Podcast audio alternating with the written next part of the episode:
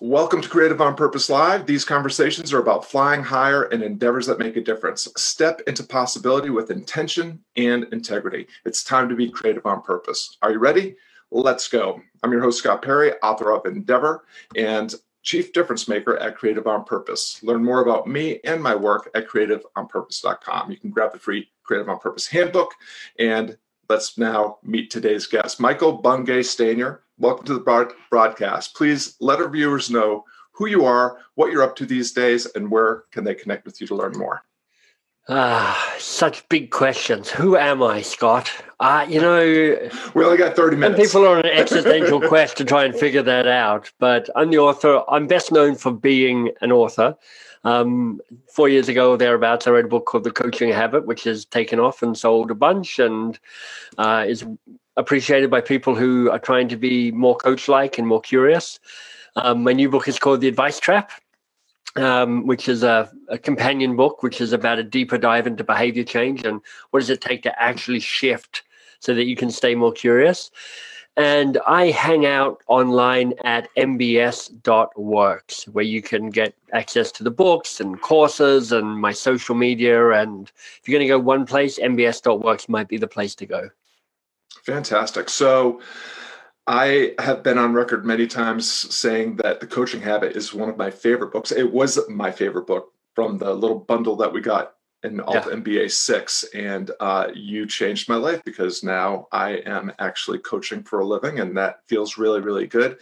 Um, but I remember talking to you last time about what a torturous process it is to write a book. And so why would yeah. you subject yourself to such a thing again? I, you know, I don't know, and I do not know why you didn't talk me out of it last time we spoke. I mean, I know you did the fake. I'm not recording this thing, but um, yeah. So I believe that you you. I believe that in general, and talking to people who are creative on purpose, part of your job is to kind of do the Austin Kleon thing and like show your work, get it out into the world. Um, I'm a big believer of that. I do think that for most of us, book format is not the best channel for our content because books are hard, books require endless work, books have endless people involved, books typically don't sell much um, or sell many copies. And what that means is you've actually spent a lot of time um, creating something seen by few. And that might be okay for you. Um, but uh, you want to have a good reason for writing a book. So the reasons you would have a um, a book is a format that plays to your strength, and it does to mine. I'm a good writer or a pretty good writer at times. Um, it um, plays to um, an audience that you have, and luckily having the coaching habit sets me up with a hope that there's an audience for this follow-on book. And I think really usefully from my perspective anyway is that it plays into an ecosystem that you're building. So you so I know for instance that people buying my books have a gateway into other things that I do. Whether that's the corporate training organization that I helped found called Box of Crayons, or whether it's some of the new stuff at mbs.works, you know, it's part of a bigger picture. It's not a a solo object. And so, knowing all of that, I decided to write a book. Now, it still may be a bad idea. I mean, the coaching habit sold a lot. The advice trap, it, you know, it hasn't started, it hasn't surged to the top of the New York Times bestseller list. So, it could be that it sells a few thousand copies and it loses money, and you know, and it doesn't reach many people. And you know, that's part of the deal of putting your art, out into the world. I think. Really interesting. So, I, I have a perspective and i'm just curious to get your take on it because mm-hmm. one of the like you i i have written a book or two and um, for all the reasons that you've already stated sometimes i i wonder if it's a very good idea but one of the things that it does for me is it really helps me clarify my ideas before I put them into the world in other forms, like you know, speaking or or courses yep. and so forth. Is that your experience as well? Well, Here's a here's the distinction I'd make. I think writing is very good for for helping you refine your ideas, um, but you don't have to put your writing into a book. you can keep it in a journal or put it on a blog or just graffiti the wall of your gentleman's lavatory in the club you go to. I mean, you can you can write anywhere, um, and writing is helpful for moving through ideas and polishing them and finding your twist on a on a classic way of thinking about the world. Um, but yeah, you don't have to turn that into a book. In fact, I really wish a whole bunch of people didn't turn their writing into a book because there are a lot of mediocre books out in the world. And I'm like, you could have just, I don't know, not done that. Trees died for this book. yeah, well said. Well, and I think it work, can work both ways. I mean, I sometimes found that teaching something over and over and over helps me get prepare sure. for for what whatever's totally. Gonna, I mean, there's, um, there's there's something about working working it, working the the material helps you master it and helps refine it. So you know whether that's teaching it and or speaking it or writing it or or literally needing it, that's all part of the process. Just don't confuse the process with the necessary outcome and channel and and final format. Yeah. Well, and it's it's just a great practice. It's a way to show up and do the work every day is to to do some writing every day and yeah. helps helps you hone your craft and develop your voice and all yeah, that sort sure. of thing. So the advice trap, let's um talk talk to us a little bit about, you know, who is that book for? What yeah. what's the process and and what's the outcome for people? So the coaching habit, I mean, tell me what you liked about the coaching habit. What did it give you?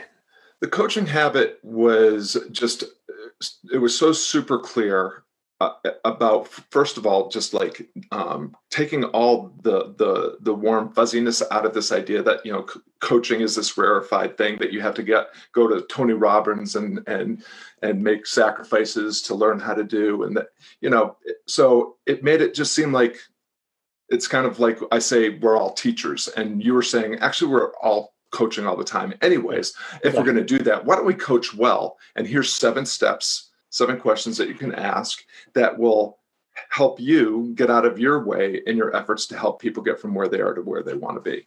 And as you've embraced that, and as you say, you know, you you now coach as part of the way that you make your living. What's been difficult for you as you've refined your coaching ability?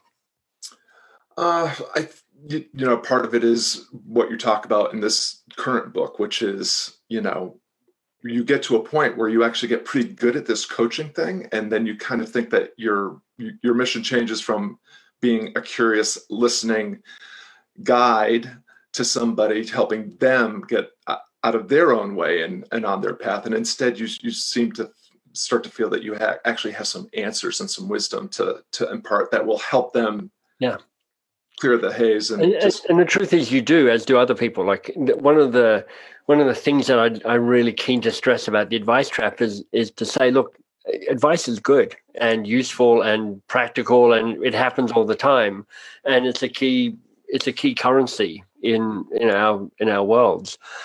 Um, the reason I wrote the advice trap was to go, all right, so there are some people who go, I get the seven questions, I'm embracing them, I'm using them, it's I've changed my behavior, I've shifted the way I show up in the world. Whether it's you know, starting a formal coaching practice or just being more coach like with their team or even being more coach like with their family, you know, their spouse, mm-hmm. their kids, whatever. There are other people who go, the book is great, Michael. It's funny, it's short, you know, all the things I like in a book. I just haven't changed anything. I'm still showing up the way I've always shown up. So, this is my attempt to write a book to help provoke behavior change. And as such, it's probably destined to fail because it's hard to do behavior change. Mm-hmm. Um, but it's I thought it was a worthwhile failure to to take on because it's easy to be glib about behavior change and like here are the five steps to changing your behavior, but any anybody who lives in reality goes it's hard to change your behavior. We try and do it all the time and we struggle. And whilst there are some things we do adapt to and adjust to. Like, you know, we're talking now in the heart of the coronavirus thing, and we're like, okay, everybody, stay at home. And turns out we can all mostly stay at home okay. like, turns out you just, okay, I've got to learn how to use Zoom more often, and I've got to learn how to order groceries online, and I've got to learn how to hang out with my family more than I would choose to. Um, but you know, we can do it. Um, but also, there are some things about being now and changing your behavior is hard, which is like, how do I have the discipline to do a day's work when I'm now working at home and I've not done that before? Mm-hmm. Or how do I have the discipline to do a day's work when I've always worked at home, but now everybody else is home as well. So now there's chaos happening outside my door. And there's other stuff that's hard to change. And there that's where you need to get better and smarter and more subtle around what it takes to do behavior change. Yeah, well, that was one of the brilliant pieces that you led with in the coaching habit was talk about how do you change your, you know, how do you change right. your behavior, change your habits, and cultivate yeah. habits that are worth practicing. And one of the the key takeaways in that section was just establishing that one minute mm-hmm. habit, you know, which uh, was profoundly useful to me. And, and fantastic. Um, and so, one of the things that we know about changing behavior and attitude is that we can't learn our way to it. We can't read books and have our behavior change or talk to. So, sometimes we can. I mean, that's why YouTube is a huge success, which is like, look, I'm going to show you how to play the ukulele. Like, I can change my behavior learning the ukulele online. I've got my guy from 10 Thumbs Ukulele, who I like. He's a dude. And every week he posts a new song. And every four weeks I actually go, oh, let me try and play that. And I make a hash out of it, but I kind of get it. And I'm now playing a better version of Johnny Cash's Ring of Fire because I can learn my way to some behavior change. Well, that, but but not all of it.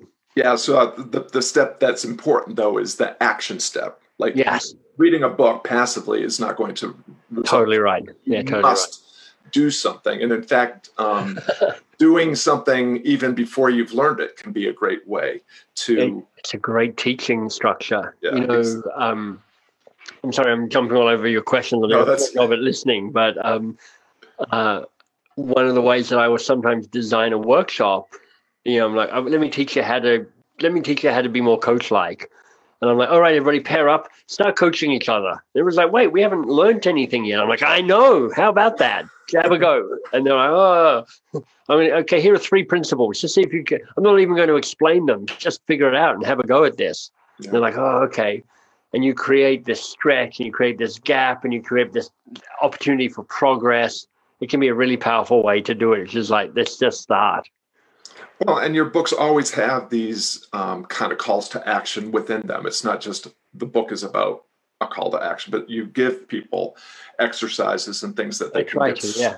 try trying to do right away. And I just really appreciate about your approach because even though it is a book and I could just passively consume it, if I choose to actually engage with the concepts and put them out into the world and learn how to become better at not giving advice by actually doing a really bad job of that at the beginning, nice. but failing my way forward. Um, really, yeah. really super important. What uh, what comes next you know as a result of this book? Is this is this a new direction or is this actually just like you said a companion to um, yeah. the work that you're doing? So part of the commitment is and this is also useful for people you know who are listening to us who are you know going how do i be creative on purpose?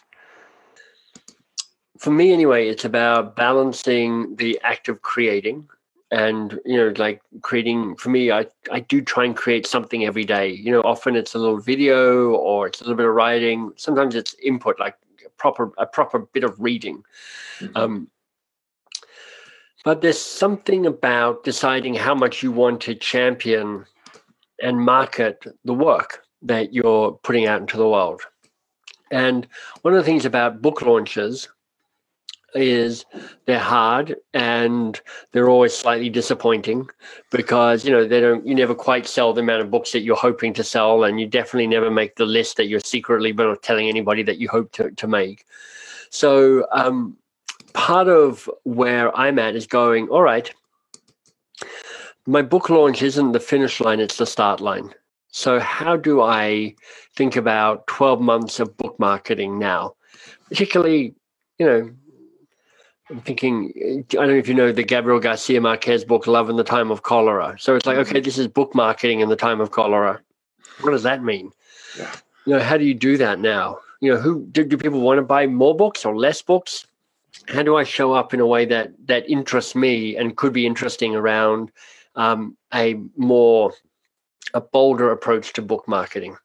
So that's that's kind of one of the things that I'm thinking of for the next 12 months is you know the book launched and now it's slowly sinking down through the Amazon rankings, which is typically what happens. My job is to try and go, how do I just get enough flywheel spinning that it can stay at a, at its natural level for as long as possible, so that um, I give myself the best chance for the two years' work I put into that book to actually be seen and read by as many people as possible.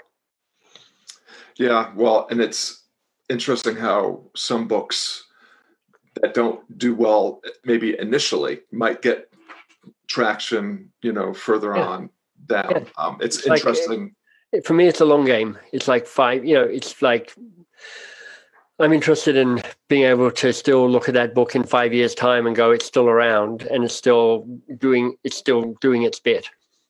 Yeah, and one of the, I, I love that you mentioned um, trying to do something creative every day. Um, and I have seen your the videos that you're doing on LinkedIn, and those are brilliant. And and they seem to be you know something that's fun for you to do, but it also seems sort of low impact. It's not taking up a ton of time right. or bandwidth.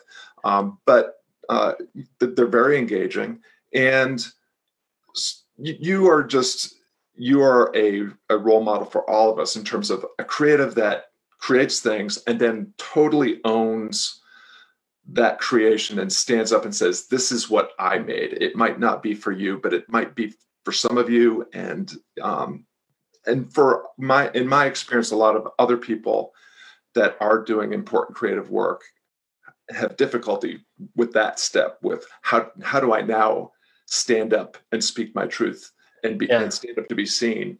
Um, any tips or you know i mean for some of us i think for you it might come more naturally. It definitely kind of kind of comes naturally for me but for those for whom it doesn't uh, who aren't mutants like you and i so, how do so, they yeah, so, posture so so i understand the question um there there you're thinking there are people out there who they'll create something, but then they're like, I'm a bit shy about putting it out there, or I'm a bit unwilling to really kind of expose it to the glare of public light. Yeah, so it's it's. I mean, another another way to frame it would be like um, the Pressfield. You know, amateur versus pro. Like you know, I've made something that's what creatives do, but to turn pro, I actually have to share right. it and put yeah. it and try to get it in front of the right people. Yeah, it's like I mean, I love. I mean, I'll reference him again, Austin Kleon, and his whole "Show Your Work" piece, um, "How to Be an Artist." It's it's um, you know, part of it's around committing to the process. I mean, this is this is old wine. you know, um, it's like commit to the process, be unattached to the outcome, give the outcome the best chance of actually coming off. So that's being really committed to the process, which is like if I was fully committed. I mean, here's a question for me What does full commitment to book marketing look like for 12 months? What does that look like? You know, what does it look like in terms of time and money and creativity and discomfort?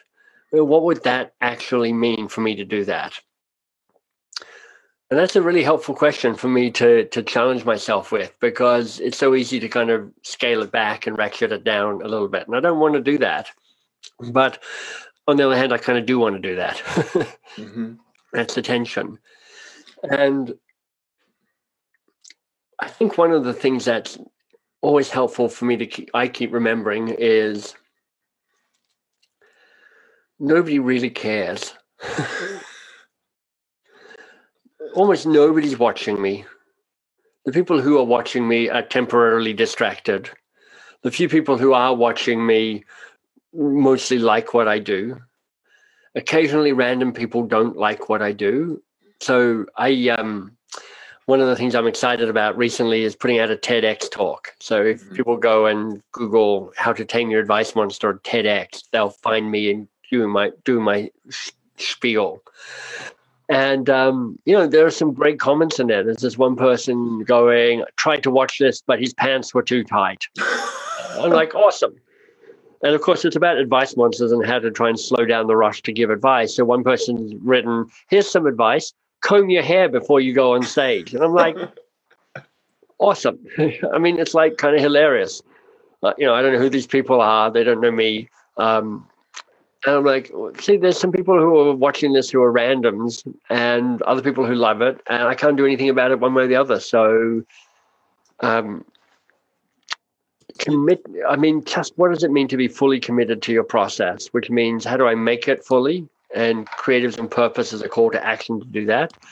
But how do I put it out into the world fully in a way that makes sense to you for that piece of work? Because it's not the same for every piece of work and it's not the same for every person. So it's about what your volume is and what you, how you turn it up to 11 and then do that well you just shared a, a, a bunch of nuggets and i just want to um, highlight a few so the, the, the, the idea of commitment is i think that's the whole nut right there it's it, you know if right. you cannot commit fully then why commit at all? Because as and I also love the context piece because that is something I remind myself every day.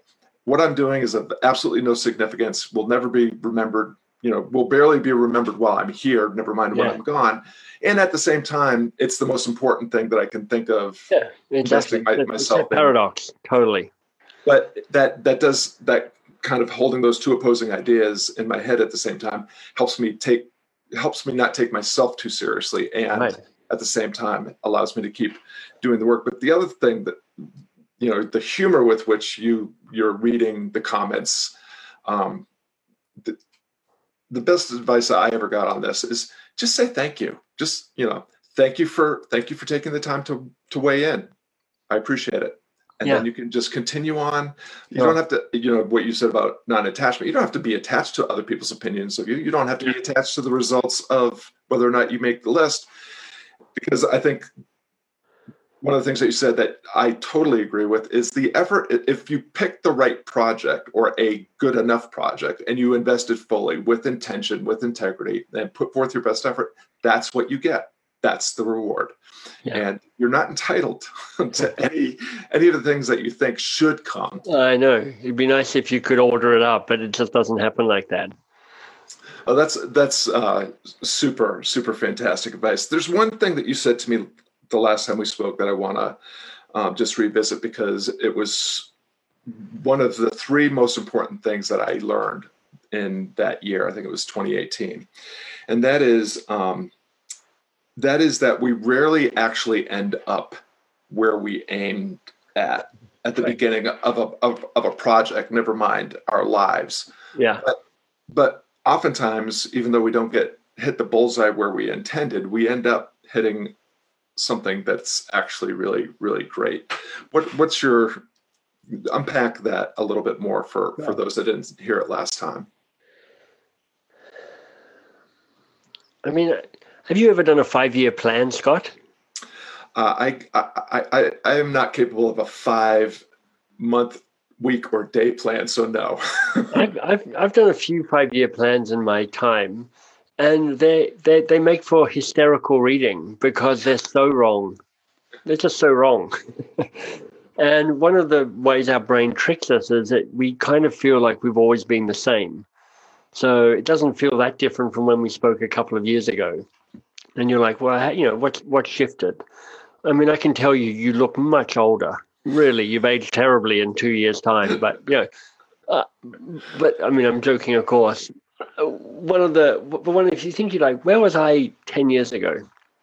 And I'm like, okay, ten years ago, I was working at Box of Crayons, and I'm not working at Box of Crayons now. It was a tiny little company uh, doing this. I didn't have these books out. I hadn't thought of that and pretty much everything that's happened in, in since 2010 has been deliberately undertaken whilst also being unimaginable in terms of guessing what I was going to do.